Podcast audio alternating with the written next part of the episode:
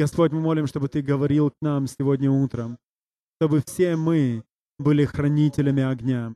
Мы все должны приносить жертву пред Тобой в наших сердцах, в наших сердцах, в наших жизнях. Не позволяй, Господь, не допусти, чтобы огонь в наших сердцах угас, Господь, но чтобы наоборот он разгорял, разгорался ярче и жарче. Мы благодарим Тебя сегодня, Господь. Мы благодарим Тебя, Господь, за жертву хвалы, которая возлагалась здесь, на алтаре пред Тобою, на протяжении последних нескольких часов. Господь, мы хотим жить, жить стилем хвалы и поклонения, постоянно и непрестанно принося Тебе хвалу. И детям Израиля, израильтянам была дана эта заповедь делать это, чтобы на алтаре всегда был огонь. Одна из причин, по которой мы поставили здесь эти лампы, в первую очередь, потому что это красиво, но символически они являются образом того огня, который должен быть поддерживаем на алтаре Божьем, в скине собрания. Я всегда говорю ответственным, чтобы они были включены во время собрания. Мы не оставляем их на всю ночь. Если здесь никто не находится, нужно также не забывать экономить деньги. И в Бейт-Диди, когда я захожу в зал, то там на стенах висят светильники в форме факелов. И когда я захожу, я сразу же первое, что чувствую в сердце, это то, что мы нужны, чтобы огонь, мы нуждаемся в том, чтобы огонь Божий горел в наших сердцах. Господь обещает нам, что если мы сохраним огонь горящим на Его алтаре, то там Он будет встречаться с нами. Это значит, что если огонь в ваших сердцах затих, Он не будет отвечать вам. Творец Вселенной, Он говорит, там, там я буду говорить с вами. Там я встречусь с вами, и все место будет наполнено славой моей. Мы должны поддерживать этот огонь на жертвеннике, чтобы он горел и пламенел ярко. Посмотрите 44 главу книги Исход, 13 стих. Здесь Господь говорит об алтарях. Жертвенник, алтарь — это место жертвоприношения. И жертвенник — это место, в котором животных приносят жертву. Таким образом должен быть построен жертвенник, как говорит Слово Божие. Исход 34, 13 стих. «Жертвенники их разрушьте, их, то бишь идолопоклонные жертвенники, столбы их сокрушите, вырубите священные рощи их». 14 стих. «Ибо ты не должен поклоняться Богу иному, кроме Господа, потому что имя Его ревнитель, Он Бог-ревнитель». Господь говорит, сокрушите языческие жертвенники в земле. Вы не можете приносить жертву Господу Богу Авраама, Исаака и Иакова на одном жертвеннике и в то же время идти и приносить жертву на языческом жертвеннике, ибо Бог, Он ревнитель. В хорошем смысле слова. У Него горит огонь любви по отношению к вам. То, как написано, что Он Бог огненной ревности. Когда огонь сходит на жертвенник, посвященный Ему, то это картина при при изобилующей любви, горящей любви Божьей по отношению к вам.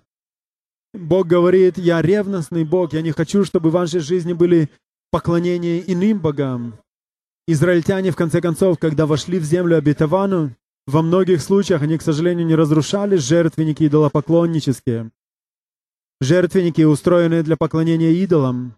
На этой горе, на горе Кармель, здесь поклонялись Ваалу, Здесь ставили столбы, выращивали рощи для поклонения валу. Господь сказал, вырубите это все, разрушьте и бросьте это в огонь. Здесь, в этой стране, на этой горе в то время приносили первенцев, еврейских первенцев, в жертву Ваалу, сжигая их на огне. Не, не надо осуждать израильтян, указывая на них пальцем, потому что в наше время у нас 50 тысяч абортов производится в Израиле. В наши дни детей приносят в жертву и убивают больше, чем тогда. Господь говорит, не поклоняйтесь у удобного для вас жертвенника, у жертвенника комфорта, но служите мне у моего жертвенника. Я хочу, чтобы ваше сердце было полностью в огне для меня. Там вы услышите мое слово, мой голос, там вы сможете исполниться любовью моею. Там ваши грехи будут прощены и омыты кровью. Там слава моя явится. Господь говорит, будьте хранителями пламени. Поддерживайте пламя огня Божьего в вашей жизни, чтобы оно было, он был горячим, этот огонь. Не так, чтобы, приходя сюда, поклоняться и славить Его несколько часов, но чтобы вся ваша жизнь каждый день была поклонением, ибо Он Бог-ревнитель. Если вы поклоняетесь иным богам, это сокрушает Его сердце. Я читал недавно о том, что когда Соломон посвятил храм Господу, храм, который был построен по образу, показанному отцу его Давиду, знаете, сколько овец было принесено в жертву тогда? Ты 120 тысяч. Я задумался над этим. 120 тысяч овец. Овца за овцой. Люди приходили со всей страны, восходили в храм, принося жертву за жертвой. И Отец, и Сын, и Дух взирали с небес в вечности, зная, что все это указывает на Агнца Божьего, которому должно взять грехи всего мира, что в один день Мессия придет, и уже не нужно будет 120 тысяч овец. Нам нужен Его жертвенник. Мы должны прийти к этому жертвеннику. Давайте обратимся к первому царству 18. Извините, третье царство, 18 глава. Пожалуй, одна из самых драматических картин в Писании. Вы все наверняка знакомы с историей происходившего на этом месте, когда Илья сказал отступническому царю, царю-отступнику Ахаву, собрать всего Израиля на гору Кармель. Люди, представители всех десяти колен севера Израиля, они пришли на эту гору. И Илья, он поставил перед ними выбор. Почему, говорит он, вы колеблетесь между двух мнений? Одна нога у вас в Царстве Божьем, и вы призываете имя Господа Бога Авраама, Ицхака и Иакова. С другой стороны, второй ногой вы заигрываете с Иезавелью и ее идолами. И он сказал, если Господь есть Бог, следуйте за Ним. И давайте устроим состязание. И Господь, отвечающий в огне, Он есть истинный Бог. Первое, извините, третье царство, 18 глава, 26 стих. Лжепророки и лжесвященники, они взяли тельца, который дан был им, и приготовили и призывали имя Ваала от утра до полудня, говоря, «Ваале, услышь нас!» Но не было ни голоса, ни ответа. И сказали они у жертвенника, и скакали они у жертвенника, который сделали. Наверняка и вам не хотелось бы поклоняться у человеческого жертвенника. И этот жертвенник, у которого скакали лжепророки, это был человеческий жертвенник. Сегодня идолопоклонство распространено по всему миру. Иногда, когда я смотрю на крышу и вижу тарелки спутникового телевидения или антенны, в зависимости от того могу сказать, какой канал вы включаете, это ставит нас перед вопросом, не поклоняемся ли мы в это время жертвеннику человека. Есть программа в Америке «Американский идол». Деньги, слава, молодость. Поклоняетесь ли вы у жертвенника, который есть дело рук человеческих? Есть ли что-то в вашем сердце, которое держит его, кроме Господа? Эти лжепророки, пророки Ваала, теперь они на любой радиостанции, практически телеканале, которые пытаются преобразить вас в свой образ, в образ их системы, мирской системы. И Господь говорит, не должно вам поклоняться у жертвенников, сделанных людьми. Это принесет разрушение, тление. Эти лжепророки, они скакали, прыгали, кричали, делали надрезы, источая кровь. Но огонь с неба не сходил. Не было слова. Слово Божье не пришло к ним, потому что они поклонялись у жертвенника, который делал рук человеческих. После этого, после этого пришел Илья, 30 стих, 18 глава 3 царства, 30 стих. Тогда Илья сказал всему народу, подойдите ко мне. И подошел весь народ к нему. Он восстановил разрушенный жертвенник Господень. Здесь было два жертвенника.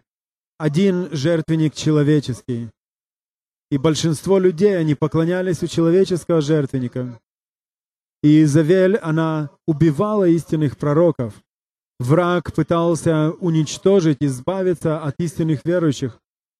И этот день, он придет также и в наши дни, когда мировая система, единая мировая система и экономическая система будет установлена, они будут ненавидеть Иешуа и уже ненавидят его. Иешуа предостерег нас, что если они ненавидели меня, будут ненавидеть и вас. И вам должно поклоняться у моего жертвенника, не у жертвенника человеческого. Людям не нравится это слушать, но Господь есть путь, и мы должны идти Его путем. У Его жертвенника сходит слава. Илья, пророк, он взял 12 камней, и он взял их по количеству колен Израилевых. Это то, что представляется здесь, что эти камни представляют здесь, 31 стих. стих. 12 колен, которые должны встретиться с Господом в земле обетованной, не у человеческого жертвенника, но у жертвенника создано по небесному образу. Илья получил это все от Господа. Он сказал, я все сделал по слову Твоему. В конце концов, Господь нашел кого-то, который был хранителем пламени, в пламени, которое начало угасать в Израиле. Но Илья хотел, чтобы огонь вернулся в Израиль, чтобы присутствие и сила Божья вернулись в Израиль. И когда он помолился, Господь расторг небеса, сверхъестественный огонь сошел с небес на эту жертву. Господь, Он истинен, верен Слову Своему. Он возвращает славу свою в Израиль. Весь жертвенник был взят огнем. Сгорело все. Жертва, вода, деревья, камни. Мы должны быть жертвенником Божьим. Мы призваны быть живыми камнями. Мы должны гореть для Него в Его присутствии. Мы должны приносить Ему благоугодную, благоприятную жертву. Для этого мы здесь. Все это является образом креста. Жертва, кровь, вода пролитая, дерево, крест. Все это указывает на крест. Придите ко кресту. Огонь Божий сходит там. Потому что один человек был в огне для Господа. Но что произошло дальше? Продолжил ли гореть огонь? Нет. Огонь вновь угас. Два месяца спустя Илья оказался в пустыне, в пещере, взывая Господу. Он говорит, «Я возревновал о Тебе, Господи, славе Твоей». Вот что он сказал. Он сказал, Израиль, дети Израиля, отвернулись, разрушились жертвенники Твои. Это 19 глава, 10 стих 3 царств.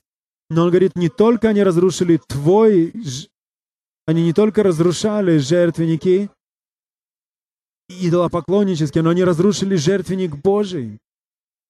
Когда Иешуа пришел сюда, они восстанавливали жертвенник Божий.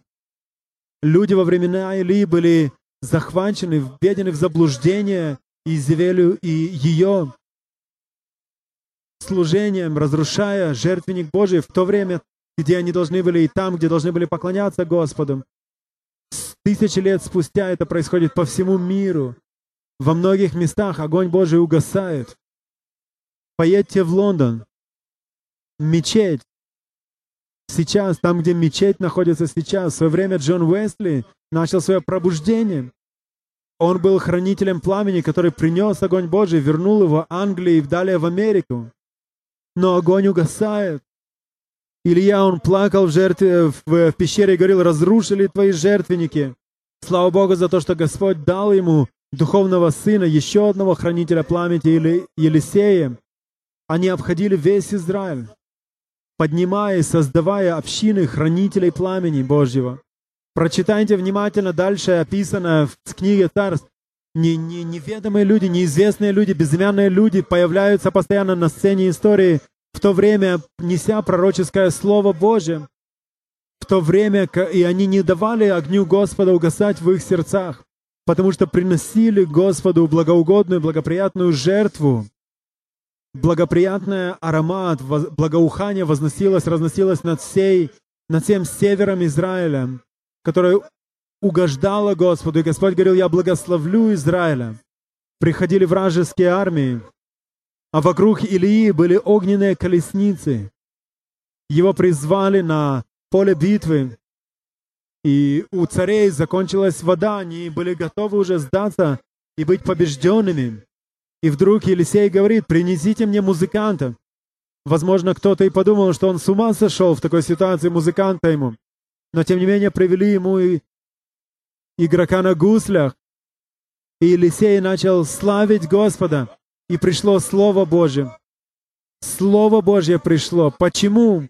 Потому что он был хранителем огня Божьего посреди отступнического народа. Это спасло весь народ, это спасло армию. Один человек был хранителем огня. Мы призваны быть поколением Илии и Елисея. Неважно, откуда вы, из Мексики, откуда бы вы ни приехали, из Фарерских островов, вы должны быть хранителями огня Божьего. Это то, что начинается в ваше личное время, общение с Господом, где вы разжигаете огонь Божий. У нас есть в Писании картина движения Божьего в последние дни в книге пророка Иезекииля, 44 главе. Давайте обратимся к книге пророка Иезекииля, 44 главе. 44 глава, 4 же стих. «Потом привел меня путем ворот северных, пред лице храма, и я видел, и вот слава Господа наполняла дом Господа, и пал я на лице мое». Здесь мы видим картину последних дней. Пророку дано это видение. Он приходит к Дому Божьему, и он видит, как слава Божья наполняет дом. Он не мог стоять и пал на лице свое. Потому что слава, слава на иврите кавод, это однокоренное слово кавед, то есть тяжелая, тяжесть, что-то что тяжелое. Когда слава Божья приходит, она, она как она приходит с весом Божьим, она несет в себе вес Божий. Я как-то вошел в присутствие Божие, был в одном месте, где слава Божья присутствовала, и слава Божья сошла на меня, и не мог стоять на ногах своих. И здесь пророк Иезекииль говорит, то же самое произошло с ним. Я хочу спросить вас, сколько из вас хотят войти в такую же славу, в славу, в которой мы могли бы жить. Не все, все, слава Богу. Слава Богу. И Иезекииль, он видел эту славу, и он не мог стоять в ее присутствии. Когда приходит Бог, это то, что происходит. Это то, что происходит у жертвенника Божьего, когда все лишь Он и ничего от меня. Тогда помазание проистекает. Тогда провозглашение, пророчество, хвала возносится. И это начинает оказывать действие на весь регион. Это то, чего хочет Господь. И пророк, он видит это. Посмотрите, что происходит дальше. Восьмой стих. Он говорит некоторым из священников, левитам, Господь начинает говорить к левитам, мы также призваны быть священниками Господом царственным народом для того, чтобы провозглашать, провозглашать славу Божию, Его величественный свет. Но Дух Святой, Он говорил священникам в Доме Божьем, посмотрите, что Он говорит, восьмой стих. «Вы не исполняли стражи у святынь моих, оставили вместо себя для стражи, оставили себя, оставили вместо себя их для стражи в моем святилище. Господь, который пришел к народу своему, Он говорит, я говорил вам, я умолял вас, пожалуйста, будьте хранителями пламень, но вы не делаете этого. Находитесь в доме моем. Я думаю, что никто не хотел бы быть одним из таких левитов в Доме Божьем, который не поддерживает огонь Божий. И дальше посмотрите, что он говорит. Он говорит им, 13 стих, есть еще одна группа, которой говорит Господь. Первая группа — это те, кто не хранил огонь Божий. Он говорит, они не будут приближаться ко мне, чтобы священно действовать предо мною и приступать ко всем святыням моим, к святому святых, но будут нести на себе бесславие свое и мерзости своей, свои, какие делали. Есть люди, которые поклоняются. Они внутри Дома Божия, но Господь говорит, из-за того, что вы не хранили огонь Божий, Потому что в вашей жизни есть компромисс. Потому что вы пытаетесь поклоняться у двух жертвенников. Господь говорит, из-за этого вы не сможете приблизиться ко мне. Вы не сможете войти во святое место. Посмотрите, что он говорит дальше. Он не просто выгоняет их. Он не выгоняет их. 14 стих он говорит, «Сделаю их стражами храма для всех служб его и для всего, что производится в нем». И здесь картина людей, которые находятся в Доме Божьем, верующих. И он говорит, я дам вам различные работы, вы будете заниматься делами, будете вечно заняты, но ко мне приблизиться вы не сможете, потому что вы не держите, не поддерживаете пламя Божье, потому что они сокрушились сердце Божие, занимаясь идолопоклонством, потому что у них есть другие вещи, которые были главнее для них. Все, все, что занимает ваше сердце, кроме Господа, и удаляет его, это все идолопоклонство. И дальше он говорит им, слава Богу за все «но», которые употреблены в Библии. 15 стих. А священники из колена Левина, сыны Садока, которые во время отступления сынов Израилевых от меня постоянно стояли на страже святилища моего, те будут приближаться ко мне, чтобы служить мне, и будут предстоять пред лицом моим, чтобы приносить мне тук и кровь, говорит Господь Бог. Они будут входить во святилище мое и приближаться к трапезе моей, чтобы служить мне и соблюдать стражу мою. Хранители пламени — это те, кто непрестанно входит во святое место. Они там, в потаенном месте, в пещере, в комнате. Они входят во святое святых, в присутствие Божье. И кровь Господня омывает их. Там у них есть близкие взаимоотношения с Господом. И Господь говорит, там я буду говорить к вам, там будет являться слава моя. Сыны Садока, Садока, Цадика и тот, кто праведен, тот, кто чистен, оправдан пред Богом. И он говорит, они будут стоять предо мной, и они услышат Слово Божье. Они будут укрыты в Господе. Они во время прославления будут со мной, и они услышат голос Божий. Это божественная модель Божья для ваших жизней. В 16 стихе он говорит, 16 стих, «Они будут входить во святилище мое и приближаться к трапезе моей, чтобы служить мне и соблюдать стражу мою». Каким священником вы хотите быть? Теми левитами, которые играются в религию, но ушли, удалились от Господа? Или теми, которые поглощены огнем Божьим, продолжают непрестанно, жаждут больше и больше огня Божьего, больше огня Божьего, которые берут огонь Божий и доносят его до людей, не знающих Господа. Есть те, кто не хочет огня Божьего. Это трагедия, когда я вижу, как огонь Божий угасает в жизни человека. Это разрушительно.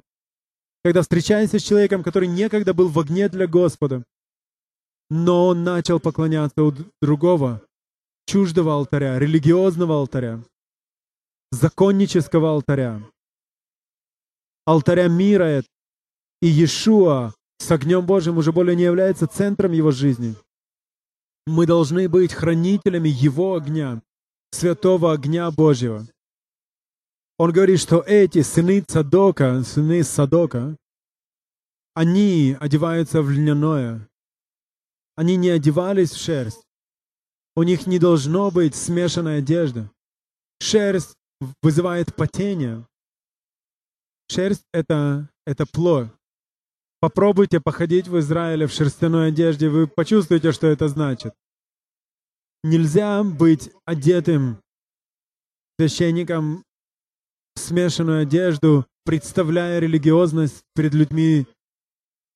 Но люди, которые постоянно заняты тем делом, которое Бог им не заповедал, они только лишь потеют в трудах своих, не входя в присутствие Божие.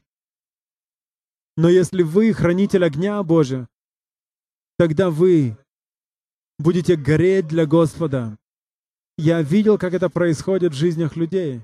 Один человек написал книгу о тех, кто горит не Божьим огнем, кто сжигает, сгорает во плоти своей.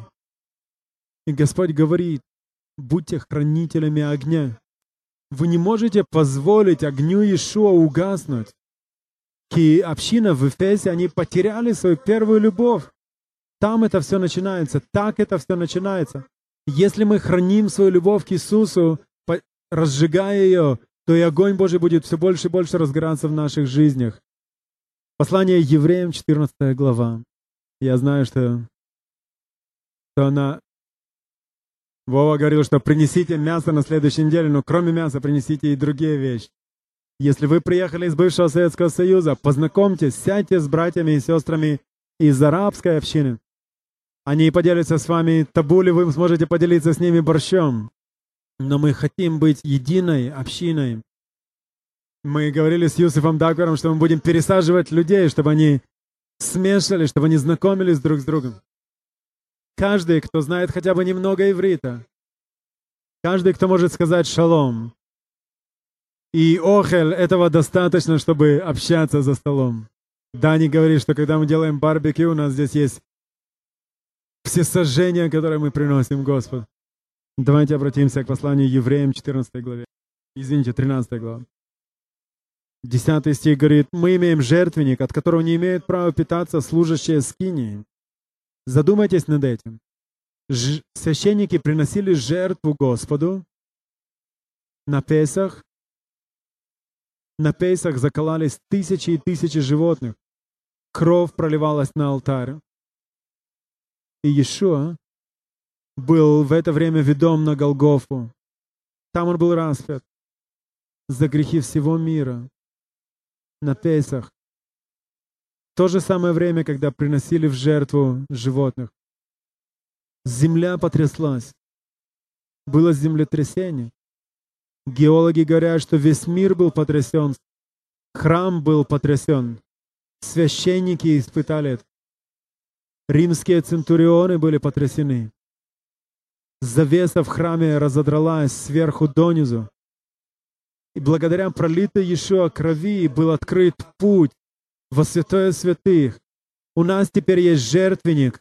Мы можем теперь приходить и поклоняться Господу в духу и в духе и в истине. Мы являемся Его жертвенником, мы являемся Его храмом. Он обитает в наших сердцах. И чем больше я поклоняюсь Ему, тем больше Его огонь в моем сердце разгорается. Он вышел за лагерь. Это не религиозное поклонение, это поклонение взаимоотношений с Господом. Когда мы познаем Его, алтарь — это место познания, знакомства с Господом. Дальше продолжение он говорит в 13 стихе. «Итак, выйдем к Нему за стан, нося Его поругание». Выйдите из зоны комфорта своего. Перестаньте поклоняться идолам, у других жертвенников. Все это лишь Иешуа. Одним из моих алтарей жертвенников был американский спорт. Я молил Господа, чтобы Он убил этого идола, и Он помог мне в этом. Для меня это был настоящий жертвенник. В ранние дни нашего брака Кэрон говорила, я хочу поговорить с тобой о чем-то. Я говорил ей, но я должен посмотреть этих три игры в футбол. Это было... Это я избегал, то есть избежание, то есть все это было для того, чтобы избежать приближения. Не избегайте разговора со своей женой, уходя к другому алтарю. Я видел, как одна женщина покачала головой, я не буду говорить, кто это. Но тоже справедливо и в обратную сторону. Когда вы приходите к жертвеннику Иешуа, Ишуа говорит, итак, выйдем к нему за стан, нося его поругание, 14 стих. Ибо не имеем здесь постоянного града, но ищем будущего. Итак, будем через него, через него непрестанно приносить Богу жертву хвалы, то есть плод уст, прославляющих имя Его. Непрестанно поддерживать огонь Божий. Когда огонь угасает, если он угасает, тогда мы обращаемся в пепел, подобный этому миру, преобразуясь в этот мир. Тогда скажите, Дух Святой, дохни на меня. Я нуждаюсь в большей огне, в большей силе. Еще никогда не погасит, не задует тлеющее. Он лишь раздует это до полноты огня. Он пошлет огонь свой, чтобы вы горели для Него чтобы вы были частью остатка Божьего в последние дни. чтобы вы светились, светились как небеса, светились как звезды небесные в эти последние дни. Слава Богу! Не забывайте также благотворения, 16 стих, и общительности, ибо таковые жертвы благоугодны Богу. Если вы позволите огню Божьему угаснуть на вашем жертвеннике, тогда разложение, растление придет. Растление придет. Враг придет. Я не думаю, что вы этого хотите. Вы наверняка жаждете больше любви Божьей. В последние дни Иешуа сам говорил, что праведники, священники Садока, те, кто непрестанно приходят во святое место, они воссияют, как солнце в Царстве Божьем. Давайте склоним свои головы в молитве пред Богом.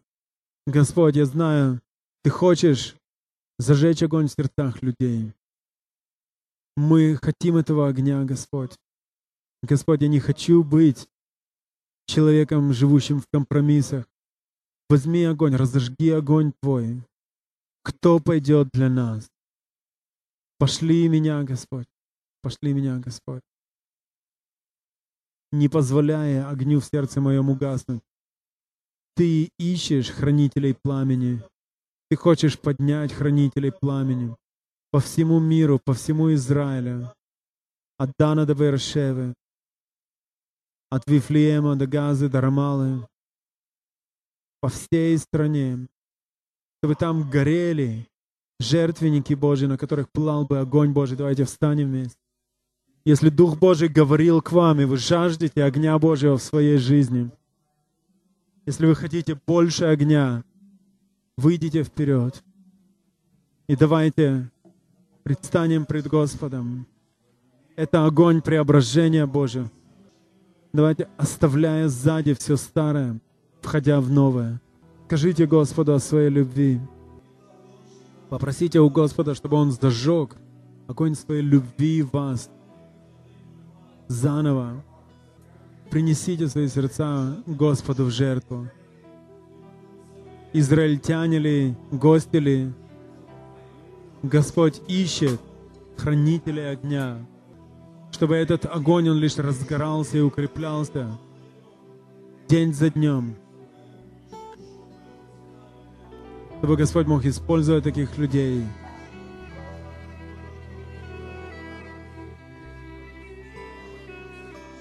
Господь, я хочу быть хранителем огня. Скажите Господу, что вы хотите быть хранителем огня Божьего. Скажите Ему об этом. Он слышит вас. Он слышит вас. Он стоит, предстоит по правую руку Отца. Он хочет помочь вам. Он умер за вас, чтобы вы могли прийти к Его алтарю, приходить к Нему день за днем, день за днем. Господь, мы сокрушаем ложные алтари, все, что есть дело рук человеческих, но не от Тебя. Мы сокрушаем это и просим, Господь, чтобы Ты, чтобы Ты взял власть в наших жизнях в свои руки, во всей, каждой сфере нашей жизни.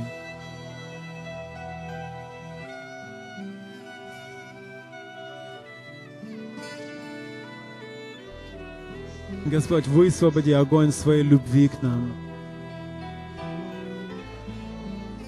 возогрей то, что Ты вложил в нас. Раздуй, раздуй, Господь, угли в наших сердцах. Господь хочет действовать в наших сердцах. Господь, раз, раз, разожги огонь. Не сообразуйтесь с веком с тем но преобразуйтесь преобра... обновлением ума вашего. Господи, провозглашаю обновление разума. Чистое мышление, новое, обновленное, новый образ мышления.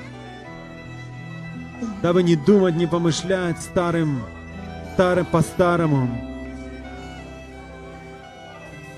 Скажите Господу, Скажите Господу имя вашего жертвенника человеческого, чтобы Господь разрушил его, созидая жертвенник Гос, Господень.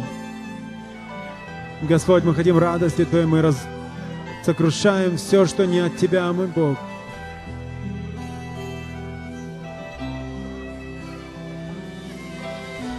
Все, что является жертвенником человеческим, да будет брошено в кедрон, как во времена Илии.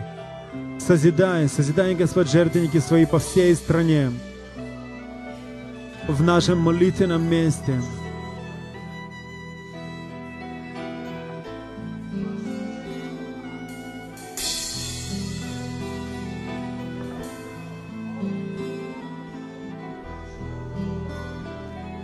чтобы люди могли приходить к жертвеннику по всей стране, Господь. Молим за всех, кто находится у нас в гостях. Господь, зажги свой огонь в их сердцах, чтобы они вернулись в свои, в свои страны, в свои народы, горящие огнем Божьим.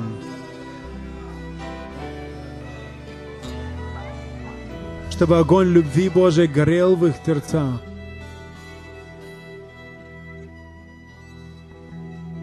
Давайте поклоняться Ему. Мы приносим Ему жертву хвалы непрестанно.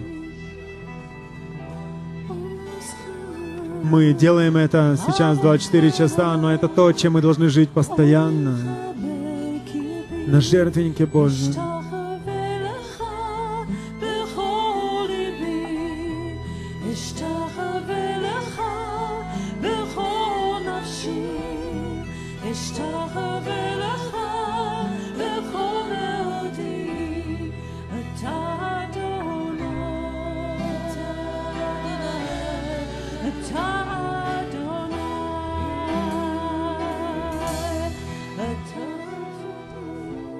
Господь, прости нам прегрешения наши.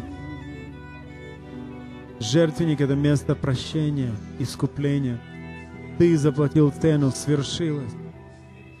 Свершилось. Мы предаем Тебе наши грехи, Господь. Прости нас, Господь. Брось их в море забвения. Освети нас, Иешуа. Очисть нас огнем Своим. Огнем Своим. Благодарим Тебя, Господь. Некоторые из вас проходят очищение, переплавку. Это от Господа. Спасибо Тебе, Господь.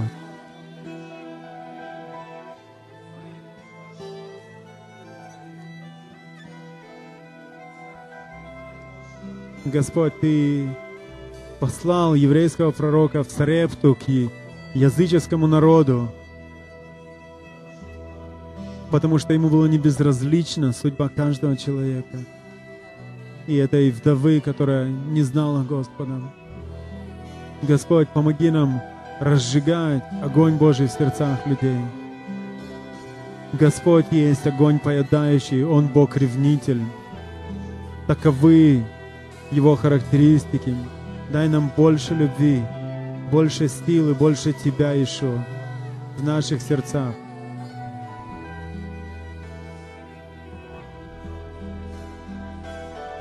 Давайте поблагодарим Господа за жертву, которую Он дал нам.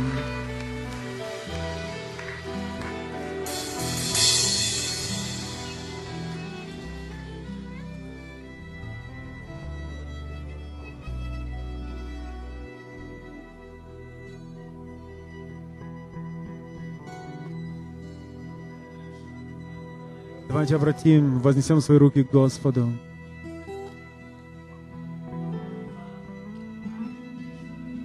Да благословит Господь вас и сохранит вас. Да осветит Он вас своим светлым лицом и явит вам милость. Да обратит Он к вам свое светлое лицо и даст вам мир. Во имя Иешуа Мессии. Я желаю всем вам хорошей недели.